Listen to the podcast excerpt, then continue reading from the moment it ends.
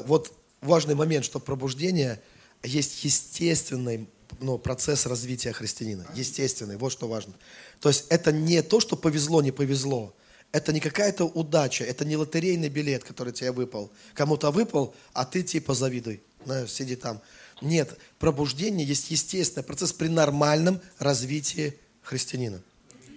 Это естественно. Это как, знаете, из желудя должен вырасти дуб. Береза из него не вырастет. Потому что нету в желуде березы. Нету, да? Но если взять этот желудь и сделать из него поделку, как в детских садах, не знаю, делают у вас, из пластилина, то из вас понимает, что из этой поделки дуб не вырастает. Вот это нечто подобное, что происходит в христианском мире. Когда Христос в нас, с одной стороны, и весь потенциал пробуждения, потенциально пробуждение во Христе присутствует в каждом из нас. Но мы можем создать такую религиозную форму, из которой этот, это так и не проявится. Понимаете? Мы там пластилиновые ушки налепили. То есть мы уже от себя там добавили что-то там, да, туда, наших концепций человеческих там, каких-то религиозных. И мы, и, мы, и мы не видим, чтобы проявился Христос тогда в этом. Хотя Он там есть. Но ему не прорасти. В пластилине это не растет. Кто-то понимает?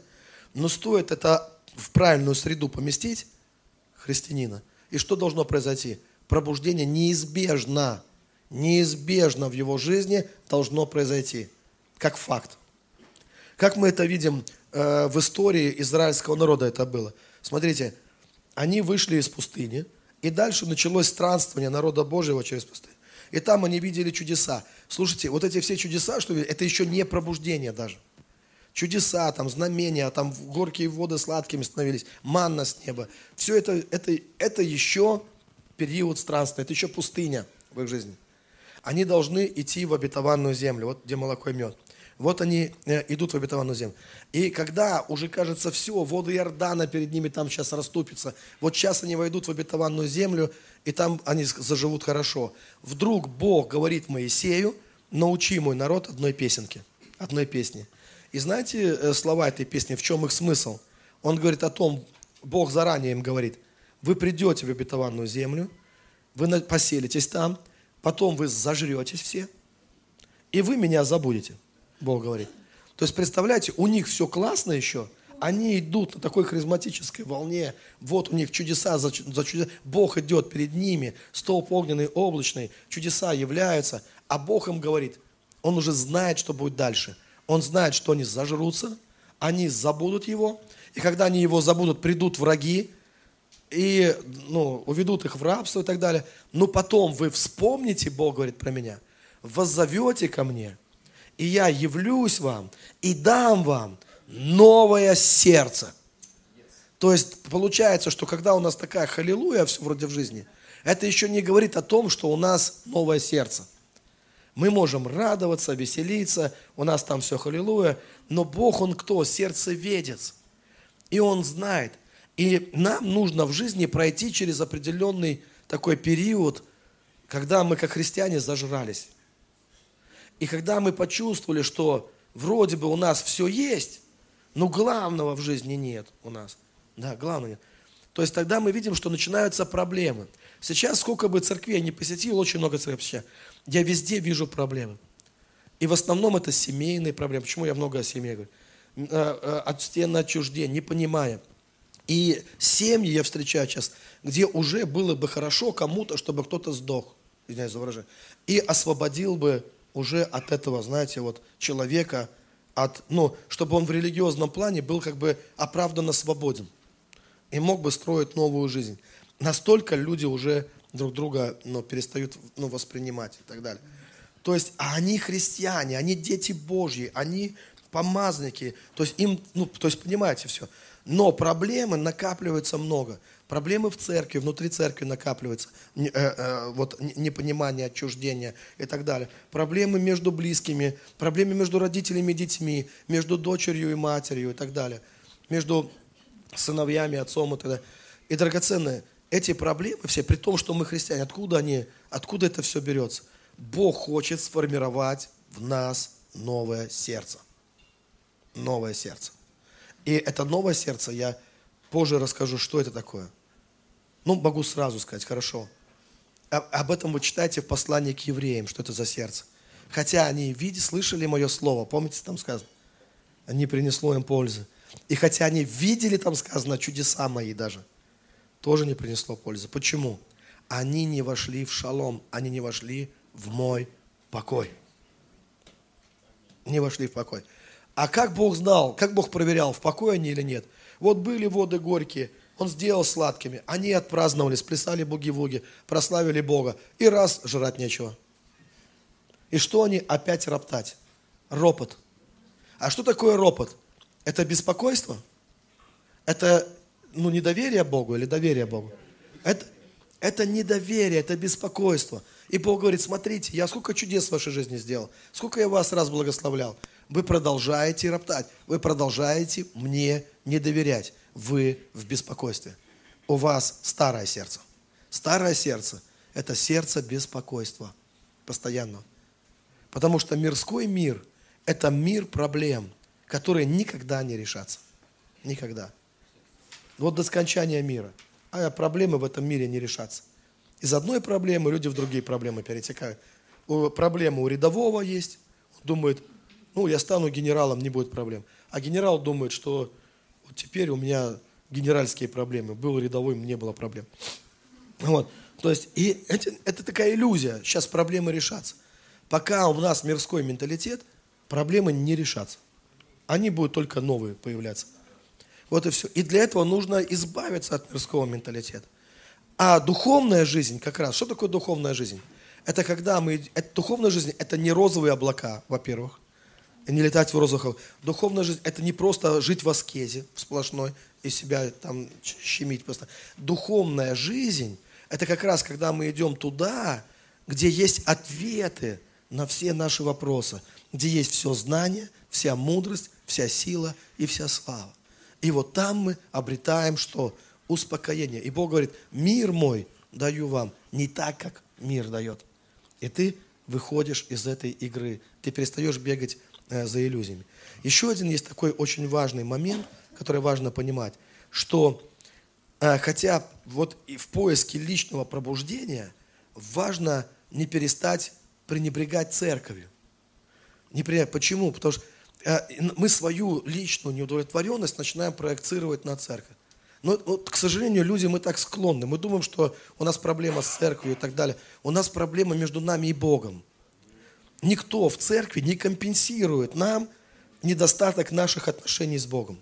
И недостаток вот этого мира, который мы можем обрести только в личном общении с Богом. Понимаете, о чем идет речь? Вот что очень важно. Более того, э, мы знаем по Писанию, церковь, что церковь, что такое церковь? Это дом Бога. И знаете, сейчас такая родилась такая философия Вселенской Церкви, там всего такого остального. Я не против. Да, конечно, наверное, каждая поместная церковь является частью, не наверное, а точно частью Вселенской Церкви.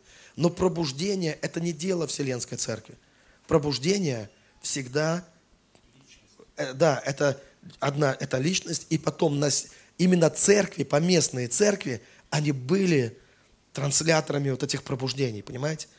То есть не вселенская церковь, то есть если церковь какая-то, она входит в пробуждение, то есть сначала личности входит пробуждение, потом вся церковь загорается этим, да, то вы увидите, что это не вся вселенская церковь загорается в пробуждении, а это поместные, конкретные поместные, которые оказывают влияние на, в том числе и на всю вселенскую церковь.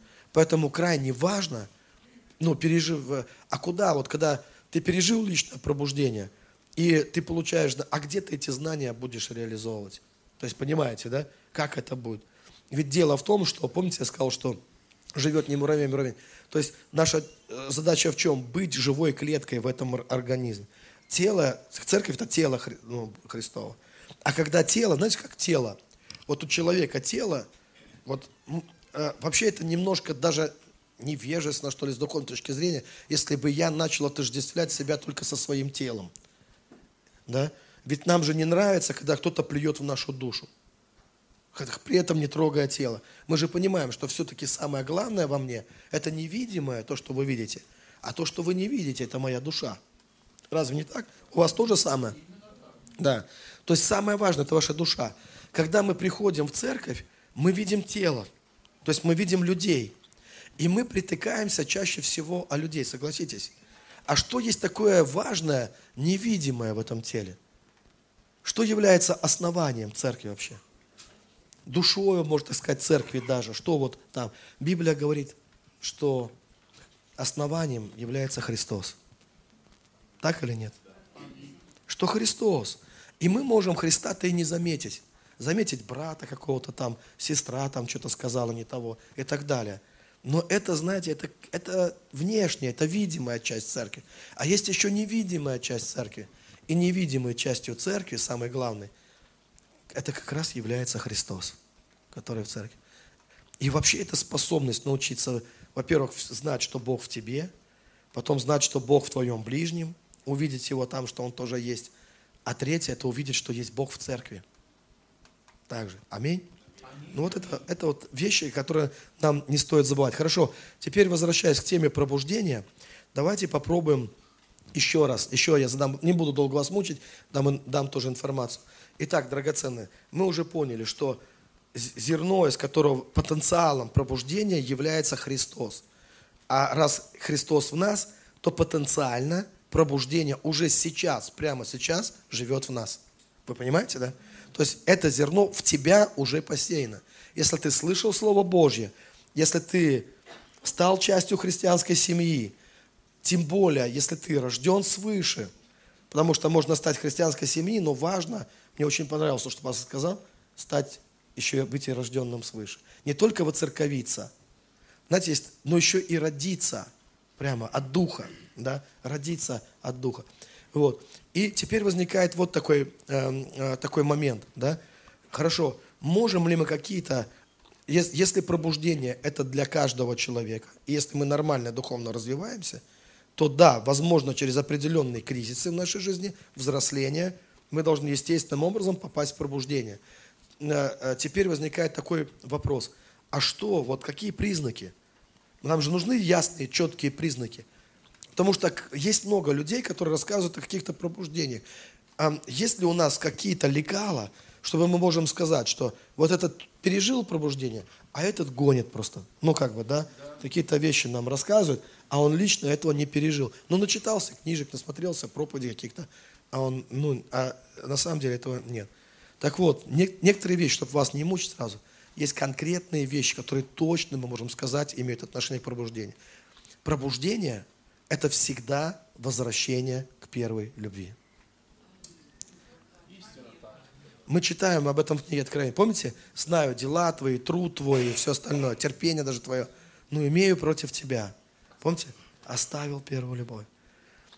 И я уже говорил вам о том, что любовь – это то, чем измеряется расстояние в духовном мире. Аминь. То есть, соответственно, когда душа, она пробуждается, а почему мы, кстати, вообще, вот не странно ли, а что это души? Пробуждения, а не духа. А знаете почему души? Потому что дух бодр на самом деле. Я, вот то, что еще мы именно наша душа, она нуждается в том, чтобы проснуться.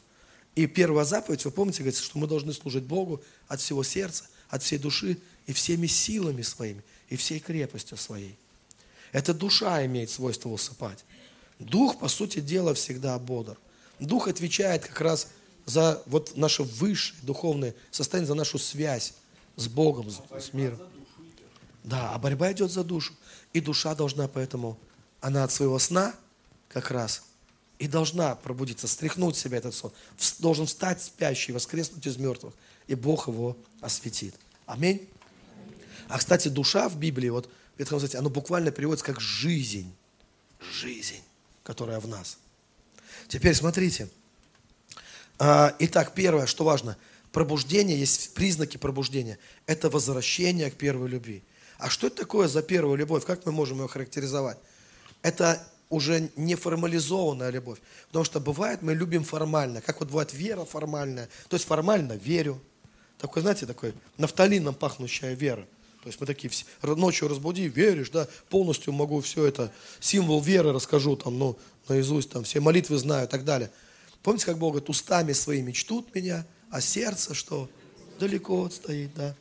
И вот такая формальная вера, формальная любовь, она не может с Богом нас сблизить. Вообще никак. Это ни о чем. Но когда мы на самом деле любим, то это всегда огонь. Это огонь. Писание говорит, что, помните песни песней, что это огонь весьма сильный. Это пламя, которое никто не может погасить. Это пламя любви. И Бог с нами говорит, между прочим, о нашем призвании. Часто люди спрашивают, какое мое призвание? Какое призвание? Если я тебе скажу, какое твое призвание, э, я думаю, что это не принесет тебе пользы. Почему? Потому что, когда люди начинают ходить от проповедника к проповеднику, ну откуда ты знаешь? Один одно, другой другое, может быть, тебе скажет. Ты-то откуда знаешь, что это... Я вам скажу, твое призвание в Китае, где мы служим. Или в Монголии, ну вообще. Вот. А ты-то откуда знаешь, что? Послушайте, ты должен это услышать. Ты никогда не будешь уверен, если ты не услышал это в себе. Если Бог не сказал это в тебе. Ты будешь сомневаться, и ты будешь ходить дальше. Отправление Но когда твоя духовная температура повышается, как с Моисеем в огне, помните, Бог через ангела говорил, так это, в этой температуре, в твоей духовной, ты четко и ясно услышишь, какое твое призвание. А свидетельством того, что это от Бога, я могу сказать, в чем свидетельство? Это будет в том, что если ты услышишь что-то такое, что не делает тебя полезным для других людей, для церкви, для общества, то что-то эгоистическое. Например, если кто-то тебе скажет, что это должна быть мещанская такая жизнь твоя, ну, за железным забором, да, подальше от всех людей, никому не служит ничего, то это призвание не от Бога. Это какой-то не такой голос, понимаете? То есть призвание, это голос плоти призвание, это плоть говорит, сиди в норке, не высовывайся. А призвание от Бога, оно делает тебя чем? Живой клеткой на, на теле человечества. Оно делает тебя светом миру. Вот что ну, от призвания. То есть ты будешь, чем бы ты ни занимался, я могу сказать, ты будешь полезен для других людей. Не может укрыться город, стоящий на вершине горы. И свет он будет светить перед всеми людьми. Аминь. Вот ваше призвание. Оно будет в этом, э, э, с этим э, связано. Дальше, смотрите. Но вот эта любовь. Дело в том, что найти эту, как это сказать, а разжечь огонь этой любви не является твоей задачей.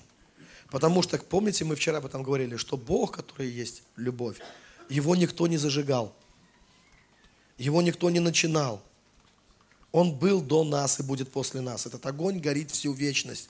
Бог безначальный. То есть твоя задача не разжечь в себе этот огонь любви, а растопить лед своего сердца. Потому что каждый из нас, мы созданы этой любовью. И мы к ней должны вернуться.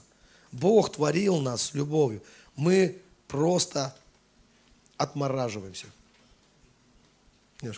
Помните сказку про снежную королеву, где Кай, ему льдинка в глаз попала – и как он начал ко всем людям относиться вокруг? Теперь все козлы вокруг, извиняюсь за такой примат. Так или нет? А Герда, она, его сестра, она готова пройти через все, чтобы на, на, прийти к своему... А как вы думаете, зачем она пришла? Представляете, когда она пришла, бросился ли он радостно, кто-то помнит сказку, бросился он радостно ей на шею. Герда, я тут отмораживался, ты наконец пришел.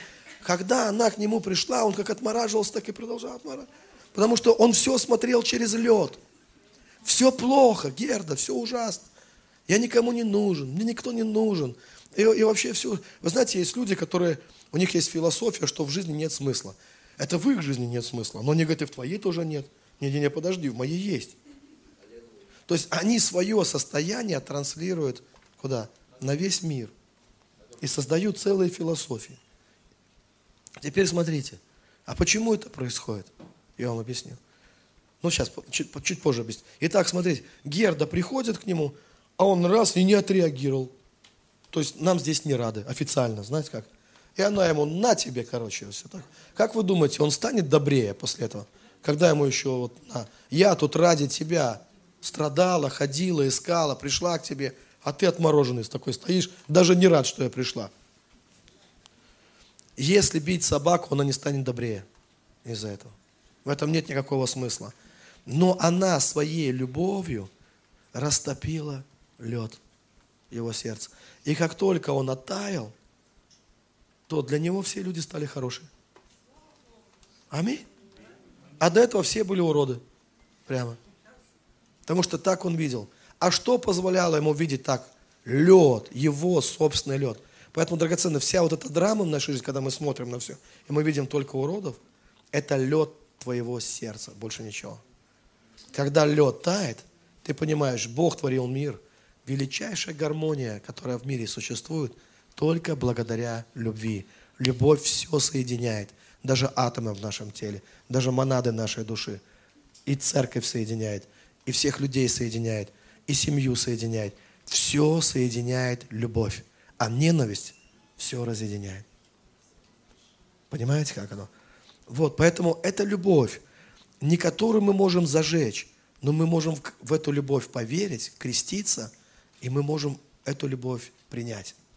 Она есть прямо сейчас. Она никуда не делась. Нам просто нужно в нее верить, но в ту любовь, в которой есть Бог. Вот я в своей церкви однажды сказал, я хочу, чтобы вы это поняли. Я сказал, не нужно меня любить. Как это не нужно меня? Вот я знаю, что все требуют, любите меня, любите меня больше. А я говорю, не нужно меня любить. Я вам сейчас это объяснил. Что я имею в виду? Если люди, члены, они из всех людей выберут именно меня, что они меня должны любить, это называется делать кумира. Делать Бога. А если они любят всех, они научатся любить всех, а я один из всех, то я в безопасности. Потому что я боюсь такой любви. Знаете, такая есть любовь, когда только тебя решили любить. Потому что эти же люди тебя и распнут. Они сначала от тебя фанатеют, а потом они э, в тебе разочаруются, и потом же они тебя и распнут. Поэтому я не хочу такой любви. Поэтому я говорю, вы должны любить всех. А я один из всех. И если вы имеете, как цветы, которые пахнут, помните, всем, цветы же всем пахнут.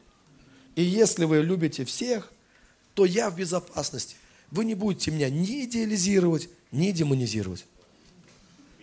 У нас будет с вами хорошее, нормальное отношение. Аминь. То есть вот основной принцип любви. Сейчас, кстати, я не говорю про уважение. Уважение заслуживают. А любовь – это свойство христианина. Потому что в нем Господь. И, ну, и любовь – это то, та функция, которая нам дана, когда мы приняли Иисуса Христа ну, в свою жизнь. Это функция любить. Мы просто это, мы преображаемся в Христа, и мы это делаем, мы это транслируем. Вот что. То есть любовь здесь, я не могу так легко и быстро перескочить с этой темы, потому что пробуждение любовь – это темы взаимосвязаны. Возвращение в первую любовь, по сути, есть настоящее пробуждение. Но люди теряют эти чувства. Как, почему люди эти чувства все проходят? Почему они уходят? То есть какие-то гормональные у нас перемены происходят какое-то время. Почему? Потому что мы пытаемся сами этот огонь любви поддерживать, а дрова наши быстро заканчиваются. Потому что мы вместо того, чтобы, во-первых, э, почему не нужно так истерично пытаться поддерживать в себе этот огонь любви? Для этого надо понять, что любовь никуда никогда не денется. Она вечная. Это любовь, которая описана 1 э, Коринфянам в 13 главе. То есть все прекратится, да? А, а, а она никогда не перестает. Поэтому чего ты боишься ее потерять, если она вечная любовь? Твоя задача просто греться у этого огонька. То есть прийти к нему и оставаться там. И самому не уходить. Это не любовь уходит, это мы уходим из любви. Как из депрессии, кстати, тоже, да? Вы знаете, что депрессию не изгоняют. Из нее выходят, когда надоедает быть в депрессии. Просто надоело, ты встал и вышел из нее. А ну, хочется, опять вернешься, смотришь, она там же находится. Никуда не делась. Да, опустился туда, в депрессии, поднялся из нее, не в депрессии. Теперь один очень важный принцип, который надо запомнить, драгоценный. А кто-то хочет быть мудрым в этом Да? Мудрость. Есть такая. Мудрость помогает в жизни. А откуда она берется вообще, эта мудрость? Где ее найти? А? Свыше. А как ее снискать? Ну да, просить. Библия говорит, просите, конечно. Но как нам так прямо к ней подключиться? Ведь просить можно по-разному. А, кто-то может мне вот быстро Страх Господень, причина чего? Начало. Но это во мне сейчас концепция, прямо из Библии. Мне интересно, как это у вас практически осуществляется. Конечно, это все верно. Ну, это Библия так говорит, никто не спорит. Но часто мы цитируем, а как практически в нашей жизни? Хватает ли мудрости нам? У кого мудрости хватает? Что-то анекдот вспомнился, как, знаете, кто-то о деньгах постоянно молится. Другой говорит, ты мудрый, спроси, слава Он говорит, кому чего не хватает, то тот мы молится. Вот э, как практически? Хорошо, давайте я вам... Вот некоторые считают, что из книг можно найти, из проповедей, да. А Соломон, помните, мудрый Соломон говорил, читать много книг утомительно для тела. Ну, прям, видно, не самый чтец такой был. Ну, как-то уставал да, от этого. А родился он таким мудрым. Человек, который сказал, я дитя малое, не знаю ни входа, ни выхода, вряд ли родился мудрым. Да. Он не чувствовал себя того же. То есть это ему было дано свыше. Пришла ли к нему мудрость годами, как вам кажется?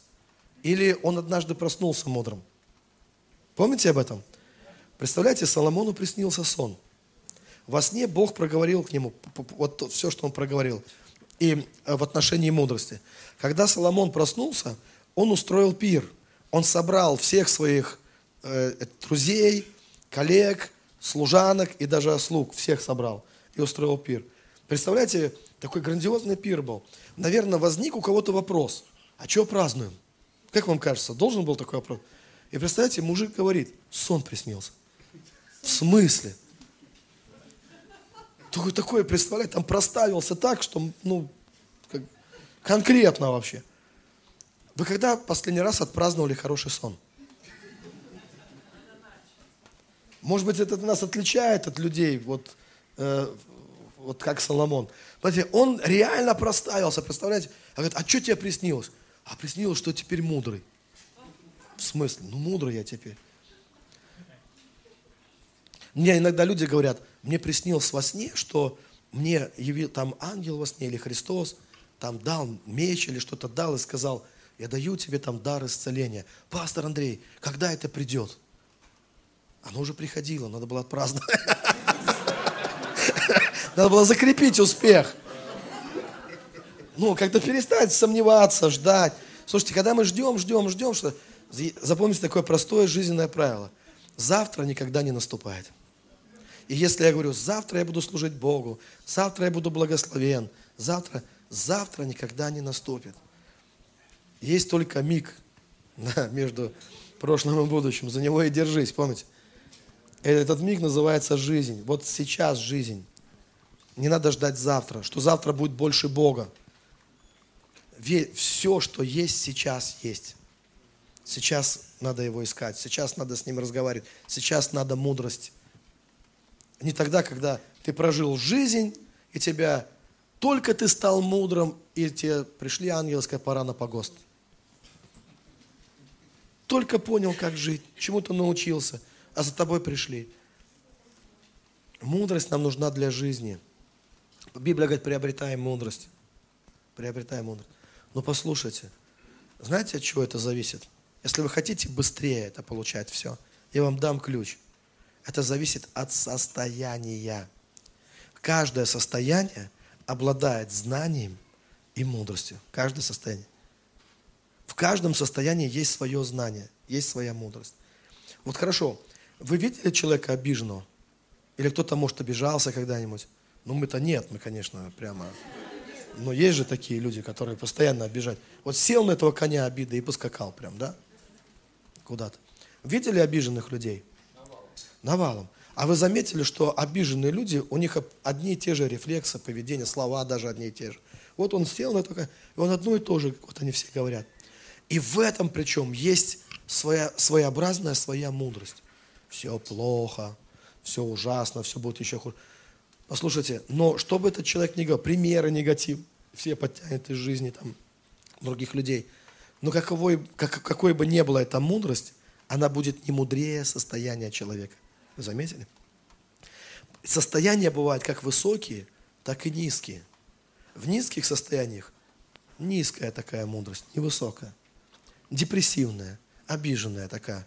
Но человек в состоянии, когда он находится, например, обиды, как вам кажется, трудно ему вот говорить что-то, вот то, что он говорит, да, вот у нас говорят, вот он начал такую волну гнать, да, так что пообщавшись с ними и вам плохо станет. Но как вам кажется, тяжело ему высказывать эти мысли? Есть ли какое-то напряжение? Он же не приходит с конспектом, так, я обиделся, что ж я должен сказать? В обиженном состоянии. Мне надо подготовиться. Нет, открыл уста, и, и все плохо. Естественно, да. А вот если бы актеру, режиссер говорит актеру, ну-ка сыграй мне обиженного.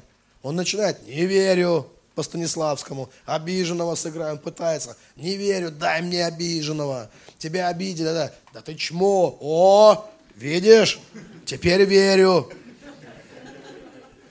То есть, понимаете, то есть, пока человек не обижен сам, он пытается это все сыграть, а у него не получается искренне.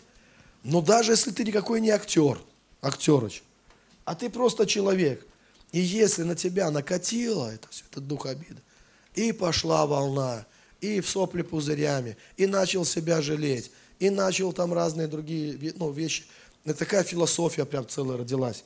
И так глубоко и мудро, да плюс еще подтянул каких-то там авторитетов, да, подобное. Понимаете, когда я общаюсь с человеком, для меня важно его, не что он говорит прежде всего, а из какого состояния он это говорит. Я знаю, никто не мудрее своего состояния. Ты можешь говорить мне все, что хочешь, но счастлив ли ты в твоем состоянии? Вспомните Иова. Он там, сколько вопросов он Богу набросал. Помните там, да? Вся эта книга, плач такой. И он задает Богу вопросы. Я много-много раз перечитывал, и мне интересно было его вопросы. И у меня были похожие. И мне хотелось узнать, что же Бог ты ответил Иову? Как ты ответил на его вопросы? И никак не мог найти. Почему? Потому что как только явился Господь, вместо того, чтобы ответить на вопросы Иова, он задал свои вопросы. Заметили это все? А вопросы странные, я вам скажу. У Иова это вопросы прямо из его состояния. Он там сидит себе черепицы скрабает. То есть у мужика все плохо в жизни, да? Все пропало, шеф, да, он там же. А здесь является Господь. Помните там какие вопросы, например? Знаешь ли ты время, когда плодятся дикие козы? Вот мужик сидит, представляете, скрабает себя черепицы, все пропало, а ему про козы. То есть он, вот я думаю, сейчас сижу и думаю, а как там козы, знаете, вот, плодятся. Какое время туда? То есть заметили вопросы там, где ты был? Ну, там я, когда тебя не было? Вот прямо вот, а где я был там вообще? Кто же знает, где там был?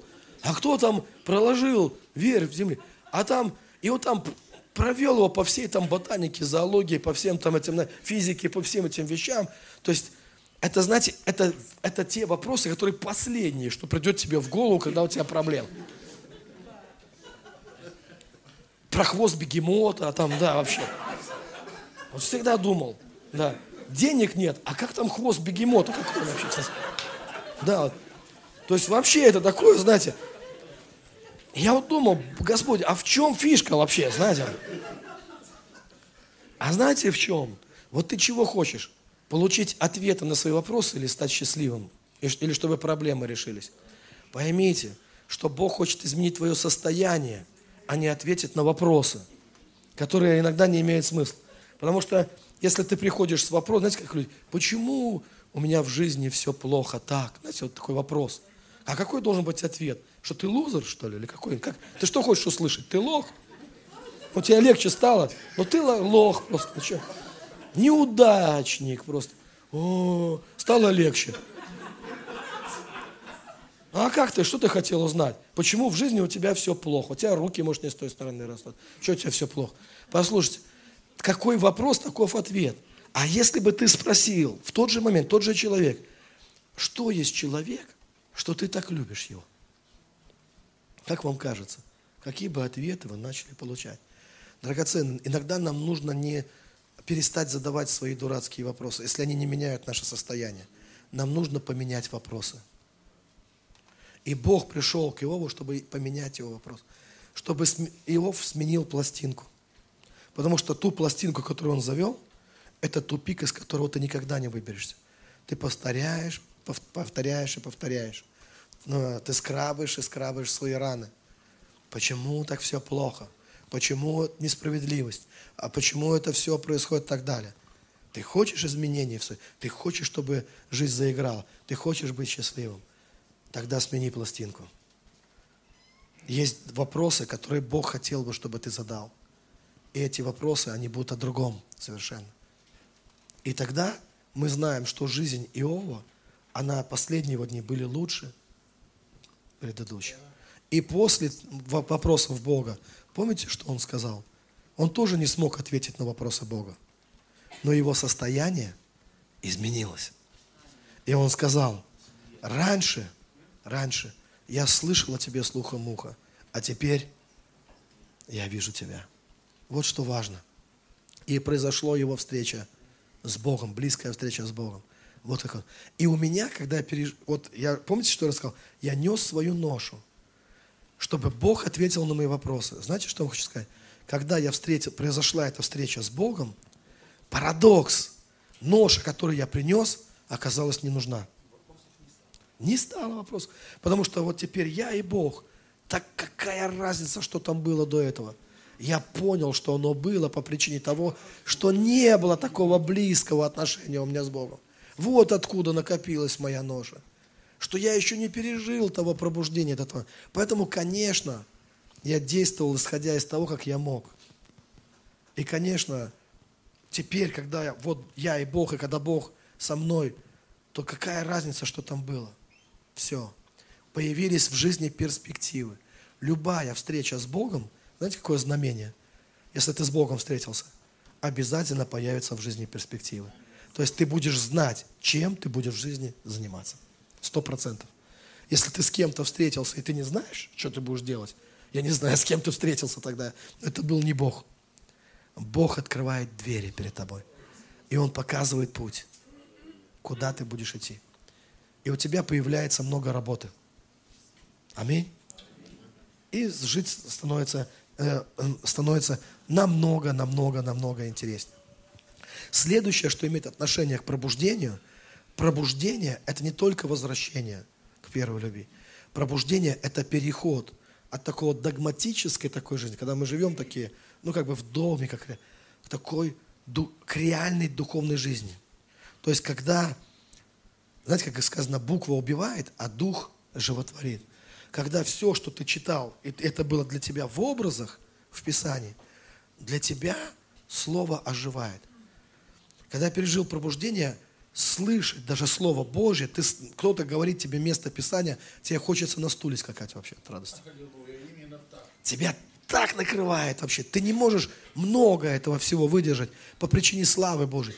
Тебе как будто тебя влетает это в сердце, взрывается фейерверком в твоем сердце. Такие создает в тебе переживания.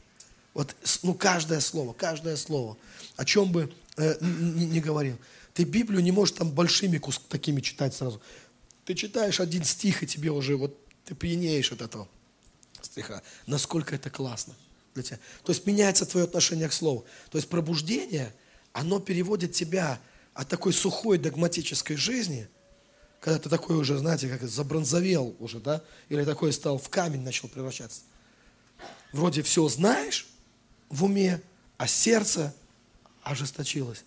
Так вот, пробуждение, оно переводит тебя в такую реальную духовную жизнь. Ты начинаешь жить по-настоящему духовной жизнью. Вот что происходит.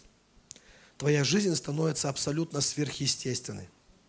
Кстати, драгоценные, а вы знаете, что это так странная концепция о том, что многие христиане, в которые уверовали, есть такая ложная.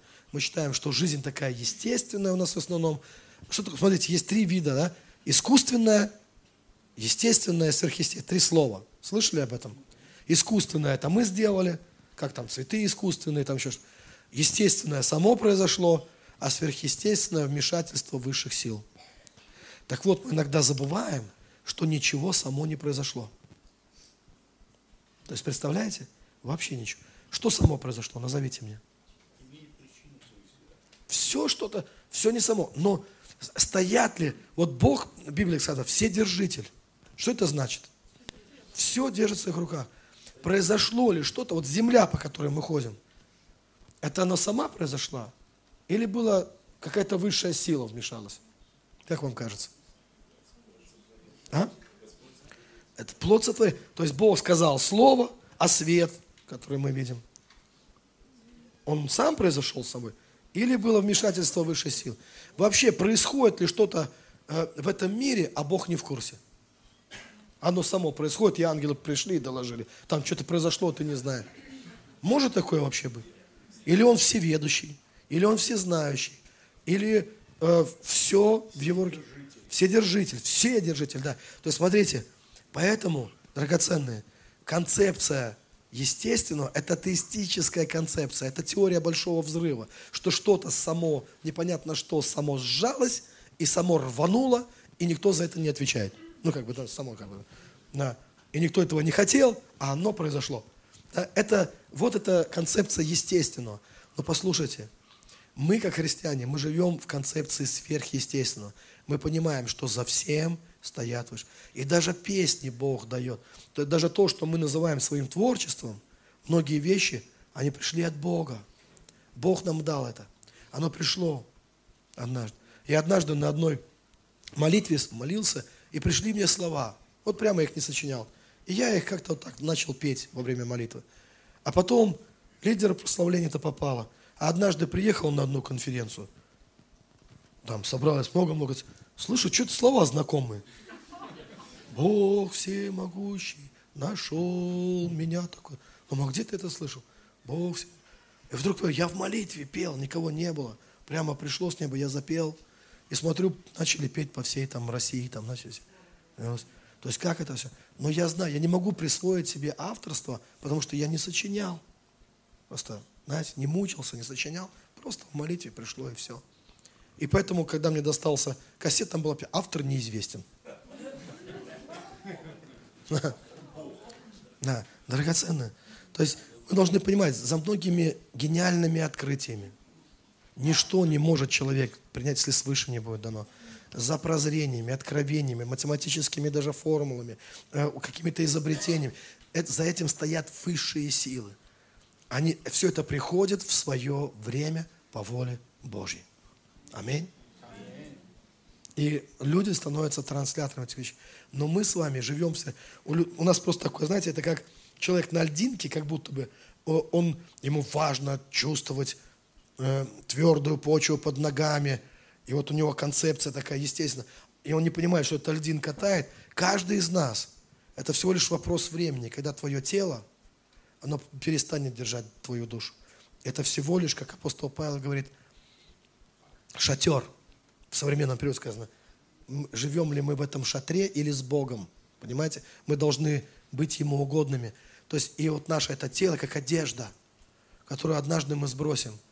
И тогда вдруг окажется, что всегда все было сверхъестественно. Всегда все было сверхъестественно. Никогда ничего не было. Это была такая иллюзия естественной жизни. Иллюзия. А ее никогда не было такой. Вот в Библии, когда вы читаете, вот кто-то из мужей Божьих без помощи Бога достигли какого-то успеха в жизни. И, и так, чтобы Бог не вмешивался. Есть такие персонажи в Библии? Вы так как-то неуверенно на меня смотрите. Ну нет же никого. Нет же. Бог помогал Давиду, царю Давиду или нет? Или он сам такой, пацан оказался проворный? Помогал, помогал. Смотрите, а те, кто неудачи потерпели, фараон сам ну, это, в тазике себя утопил? Или кто-то помог? Да? Было там вмешательство высшей силы, а мужика черви съели там одного. Как он так? Ну, процедуры такие делал просто, а нет? Или это просто вот или кто-то помог, понимаете? То есть хорошее и плохое, все, что в Библии происходит, вы за всем увидите, вы увидите вмешательство высших сил. Всегда есть. Кто-то ожесточил сердце фараона, но кто-то вывел народ из, из, из, из рабства. Так или нет? И там везде присутствует высшая сила, без вариантов. И везде происходят чудеса.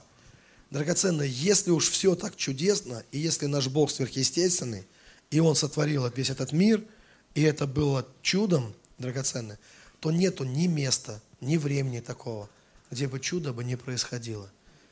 Нам нужно вернуться к осознанию сверхъестественного нашей жизни.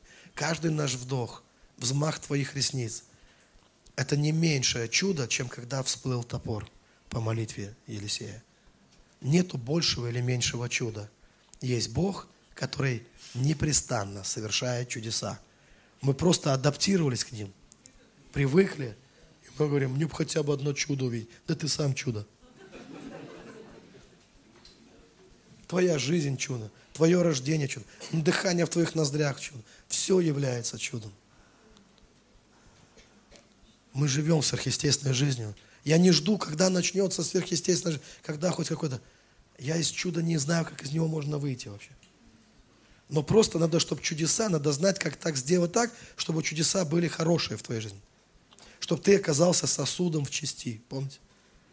Потому что у меня было чудо, когда мы провели евангелизацию, я помню, много, много лун тому назад. Мы весь город завешали афишами. Ни один человек не пришел, вообще ни один. Но хоть один должен был прийти. Но кто-то вот так просто поглазеть. Ну или какой-нибудь лунатик, или кто-то, я не знаю как. Вообще ни один.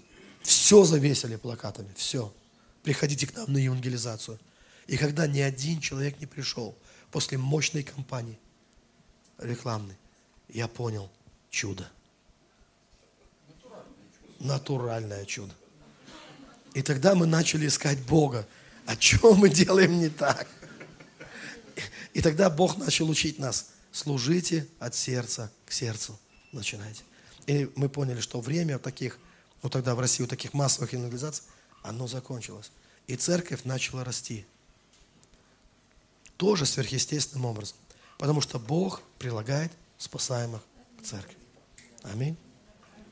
Поэтому, смотрите, но мы со своей стороны, еще раз, смотрите, есть жизнь естественная, ну, не естественно, неправильно сказал, сейчас вырулю. Э, э, смотрите, есть э, первая любовь, возвращение к первой любви, это, это пробуждение. И второе, это когда мы переходим от концепции, что какая-то у нас естественная жизнь, мы переходим к концепции сверхъестественной жизнью, и мы начинаем жить этой и мы начинаем видеть чудеса в нашей жизни постоянно. Мы их ожидаем в каждую минуту. Мы знаем, что ничего естественного тут не происходит. Э, что все. Но на самом деле так оно есть. Если ты немножко присмотришься к миру вокруг тебя, вот немножко повнимательней, ты очень быстро начнешь подозревать, что не все так, таким является, как кажется. Что за всем этим стоят некие силы, высшие силы. Так или нет? Надо просто немножко быть повнимательнее. И ты начнешь это ощущать. Это оно происходит. И здесь есть такой еще феномен, э, знаете, дудочки. Вот у нас такой был в советское время мультик, может кто-то его еще помнит. По-моему, девочка Женя или звали, я, может, пошибаюсь как. Это когда одну ягодку беру, на вторую смотрю, третью примечаю, четвертая мерещится. Не знаете такого мультика? Такой мультик, коммунистический прямо мультик. А, а, он, видимо, был создан для того, чтобы воспитывать детей, которые будут выполнять пятилетки. Такие, знаете, вот. А, вот. И там было два мальчика, ну, два брата, и вот эта девочка. Они пошли ягоды собирать. И два мальчика, они девочку одну бросили в одном месте, как истинные мужики, да, там дали ей фронт работ, ее поляну, а сами вдвоем остались на своей поляне. И вот девочка, ну, она быстро заскучала, там у нее был кувшинчик, она заскучала. Эти там сразу попой к небу, головой в ягоды, ну, все. Они передовики социалистического производства, им надо план выполнять, видимо. А девочка, что-то ей как-то не катит, как знаете, такое. Она как-то, знаете, такая мечтательная. И вот таким только и является старичок-боровичок. Фантазером таким, да? Вот почему-то пацанам он не явился. Почему? Ну какое ты можешь увидеть чудо, если ты всю жизнь головой в ягодах, а попой к небу? Тебе некогда там, какие чудеса в твоей жизни. Тебе не, нечего заниматься ерундой. Иначе, ну кто же, кто-то же должен пятилетку выполнять, да? Но, и ты как бы занят активной э, такой работой. А девочка, она вот немножко отличается. Заметьте, вот есть такие люди. Она ходит, что-то все. И ей является чудо, ну, в мультике в данном случае стою. И он ей говорит, что хочешь валом ягодок тебя, я могу тебе дать дудочку. Но, как всегда, есть цена. Заметили? Что-то бесплатно, ничего не... Вот так вот. Тебе говорит, ну тебе надо отдать свой кувшинчик. И дальше начинается беготня. Помните? Кувшинчик, дудочка, кувшинчик, дудочка. Ну, кто-то смотрел, кроме этого? То есть она только на дудочке, дудочка играет, ягод валом, а собирать некуда. Она, давай кувшинчик, давай назад дудочку. И вот она бегала, бегала, бегала, бегала.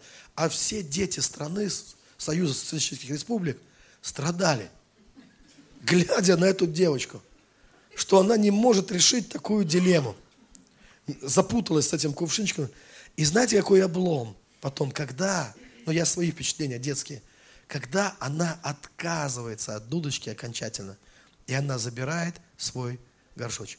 И мысль какая была? Нечего тут заниматься ерундой, грезить о чудесах, вот тебе кувшинчик, вот тебе фронт работы, попой к небу, головой в ягоды. Выполняй свою пятилетку. А то другие уже почти выполнили, а ты не успеешь. Вот так, вот такая же была идея мультики. Но нельзя такие мультики детям показывать, потому что у детей, у них другое мышление. Ни один нормальный ребенок не согласится с тем, что дудочку надо отдать. Это кувшинчики есть у всех. А вот дудочки не каждому достаются. Представьте себе такую картину.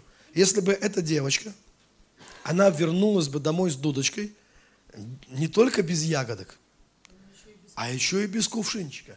Ой, ей бы там влетело вообще. Она бы попала на семейное партсобрание, конечно, да. Ее бы разобрали по запчастям. Она бы поняла, что она дура. Ну, полностью. Но прошло бы некоторое время. И знаете, что бы было? Вся деревня. Она бы приходила к этой девочке. И они говорили, девочка, играй на своей дудочке. Потому что пока ты играешь на дудочке, ягодки у нас у всех будут. Кувшинчиков много, дудочек не хватает. Кстати, это та причина, почему левитам, помните, Бог не дал кувшинчика. Он дал нам дудочку. И он сказал, пока вы прославляете Бога, народ израильский будет побеждать. Но если вы перестанете славить Бога, придут враги и отберут все ваши кувшинчики с ягодками. И ничего не поможет. Понимаете, что? Поэтому вот этот элемент сверхъестественного в нашей жизни, им нельзя пренебрегать. Это и есть та дудочка, которую Бог тебе дает. Ты либо берешь, либо не берешь. И есть два способа проживания жизни. Один – это не потопаешь, не полопаешь, там, э, там Бог, да Бог сам будет неплох, там, да. Это когда мы пытаемся, и есть такое отношение к пробуждению – Э, э, одни просто пассивно ждут, когда Бог посетит их, и ничего не делают, и не пробуждаются. Они думают, что Бог уснул, и Он должен проснуться и их посетить, хотя спят сами. А другие начинают имитировать пробуждение. Они хватают свои кувшинчики, и они думают, что своей трудоголией они создадут пробуждение в своей церкви или в своем городе, в своем регионе. Драгоценные, без Бога. Помните, Иисус говорит, без меня не можете делать ничего. Поэтому без Бога, как бы ты ни пытался это пробуждение сделать, ничего не получится. А что же как? Ждать нельзя, потому что это глупость. А побежать и начать это, ну, имитировать пробуждение. В чем отличается настоящее пробуждение от имитации? Плодами. По плодам узнаете их. Если люди перегорели, если люди выгорели, если люди разочарованы – это означает о том, что мы это делали своей силой. Потому что уповающие на Бога, они обновляются в силах. Аминь. Если это Божья сила была, то мы не то, что не устали, а мы наоборот обогатились. Аминь. Обновились, обогатились, да, расправили крылья, как орлы. То есть это сила Божья, значит, была. Поэтому имитировать ее бесполезно. Но есть такое слово – синергия это сотрудничество человека с Богом. Может быть, видели? Наверняка видели. Есть картина Микеланджело, сотворение Адама, когда Адам тянет руку к Богу, а Бог с небес протягивает руку человеку, и их пальцы вот-вот должны соприкоснуться. Вот это такая евангельская, на самом деле, картина, которая показывает синергию. Адам не сидит со связанными руками. Он тянет свою руку к Богу, он делает свою часть. И Бог не отворачивается от него. Бог протягивает свою руку. Слышали, да? Сделай шаг навстречу Богу, и Бог сделает 10 шагов навстречу. Вот это и есть синергия. То есть я не рассчитываю, что я могу сделать это своей силой. И я не сижу в пассивном ожидании, что Бог все сделает за меня. Я ищу Бога, но ищу не во внешнем мире, а ищу в своем сердце, в своей душе. И Бог, да, и Бог начинает проявлять себя и начинает действовать в моей жизни. и моя жизнь меняется, преображается Божьей силы. Вот это и есть пробуждение. А цель пробуждения – единение с Богом. Достичь единения с Богом. Вот в чем цель. Цель не мои амбиции. Э, меня не похоронят, как фараона, со, с моей, со всей церковью, конями, колесницами, со всеми дарами и так далее. Каждый из нас, мы за себя дадим отчет перед Богом. За себя. Каждый из нас. Никто не пойдет на небо, ухватившись за кончик, за мизинчик пастора, сказав, я с ним, пропустите. Или там скажет, я знал того-то, того-то там, да, э, вот по блату, знаете, у меня были хорошие, у меня селфи были со всеми святыми, там, да. Слушайте, это не сработает, да. Э, э, важно было, помните, как Иисус говорит, я никогда не знал. Важно, чтобы Он тебя знал. Мне так нравится, как брат мой говорит, он говорит, я не, не представляю, чтобы Бог сказал про меня, что я тебя никогда не знал. То есть что, поматросил и бросил, что ли? Как не знал? У нас с тобой что только не было уже. Бог никогда не отречется. Бог знает своих. Он знает своих, познал Господь своих. То есть есть такие вещи, когда у нас было что-то с Богом в этой жизни. Было. Это важное свидетельство нашей жизни, что у нас с Ним были отношения. Что мы не, форм... не просто какие-то формальные там верующий, да? То есть вот та важная часть, которая... Знаете, с чудесами нет проблем, я вам так хочу сказать. Раньше, да, у меня был такой загон в голове, что увидеть бы хотя бы одно чудо в своей жизни, и мне довольно. Когда я пережил пробуждение, чудес было так много, так много было разных чудес. И вначале это было интересно, видения, сны и так далее. Но мы настолько наелись в своей церкви уже этих видений и снов, что это уже, когда к тебе очередной человек подходит, пастор, можно я тебе сон расскажу? Кажется, слушай, придержи для себя. Ну, не обязательно же все рассказывать сразу, да? Потому что люди уже устали слушать эти сны, эти видения и так далее. Это уже такой, знаете, инфляция чудес наступила. Но знаете, что интересно? Вот, когда это со мной произошло, когда я дорвался до чудес, я себя чувствовал, у нас это называют провинциалка, вырвавшаяся на свободу. Да? Такая. Знаете, как это помада там по всей, э, там, ну, свобода такая, из деревни там приехала в столицу. Ну или есть еще другое. Это как голодный, ну как голодный попадает на пир. И э, вот, вот как будто ну, Бог накрыл поляну для тебя. И вот все, что ты хотел, удовлетворить свой аппетит, все там есть на столе. Бери, ешь. И такое ощущение, что Бог сам как бы встал в стороне и говорит, кушай, кушай а ты вот все это уплетаешь, уплетаешь. И знаете, это не было так, что пришел голодный, ему говорят, там явство на столе, а ему говорят, давай поговорим там, давай сейчас там за жизнь, о смыслах жизни, о смыслах бытия, а у него слюна до пола, он думает, вы что, враги, издеваетесь что ли надо мной? Такие смыслы, дайте поесть, потом хотите смыслы бытия, хотите там, чего хотите, жрать хочу. Ну, не так ли голодно себя чувствует? Но это везде. Поэтому я увидел, что Бог, Он, знаете, как будто бы отошел в сторону. И Он говорит, ты хотел чудес? На тебе чудес. И я с головой в этих чудесах. Вау! И я, я чувствовал, что он где-то рядом стоит, как бы даже как будто отпрыгнул в сторону. Но, знаете, так с любовью. Может, тебе еще чего-нибудь подложить? Еще хочешь? И только когда ты как волк из мультика, который я сейчас спою. Вот только когда наевшись все это. И когда уже те чудеса больше не в кайф, потому что ты их переел, ты такой сидишь, «Э». а Бог такой, может, еще хочешь чего-то? Ты такой, а, да уже как-то не, а что? И в этот момент ты вдруг становишься по-настоящему христоцентричным.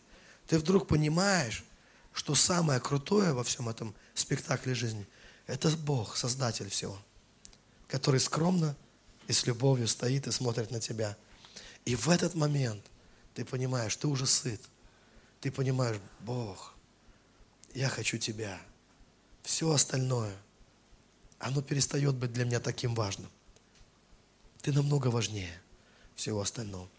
Есть такое э, у христиан, и те люди, которые уже проходили этот путь, э, вы слышали, что есть такое понятие, как ночь души? И обычно это наступ... есть несколько периодов таких в развитии христианина. Э, который пережил пробуждение. Есть период эйфории, знамений, чудес, видений и так далее. И когда ты эмоционально очень возбужден, есть ситуация, когда ты не можешь спать от счастья, от радости, от того, что происходит. Ты реально... У меня было такое. У меня было, что я боялся умереть от радости. Я думал, неужели Бог может допустить такое? Я настолько чувствовал себя счастливым. Я не знал, как спать по ночам. С каждым днем я дорвался до пророка с ЮАР, потому что я боялся умереть, потому что мне было так тяжело, потому что такое сильное было присутствие в моей жизни. Настолько ощутимо, физически сильное. Я не знал, как жить с этим вообще. Как с этим жить. И я приехал к нему за 750 километров на, на его семинар. Я сказал, скажи мне, вот мне такое состояние, что мне делать? А он с видом гуру отвечает, Андрей, иди глубже и дальше будет легче. И мне не помогло. Я говорю, куда дальше? Я не знаю, куда. Есть еще дальше. Я вообще, я утонул в этом. Да, спасибо.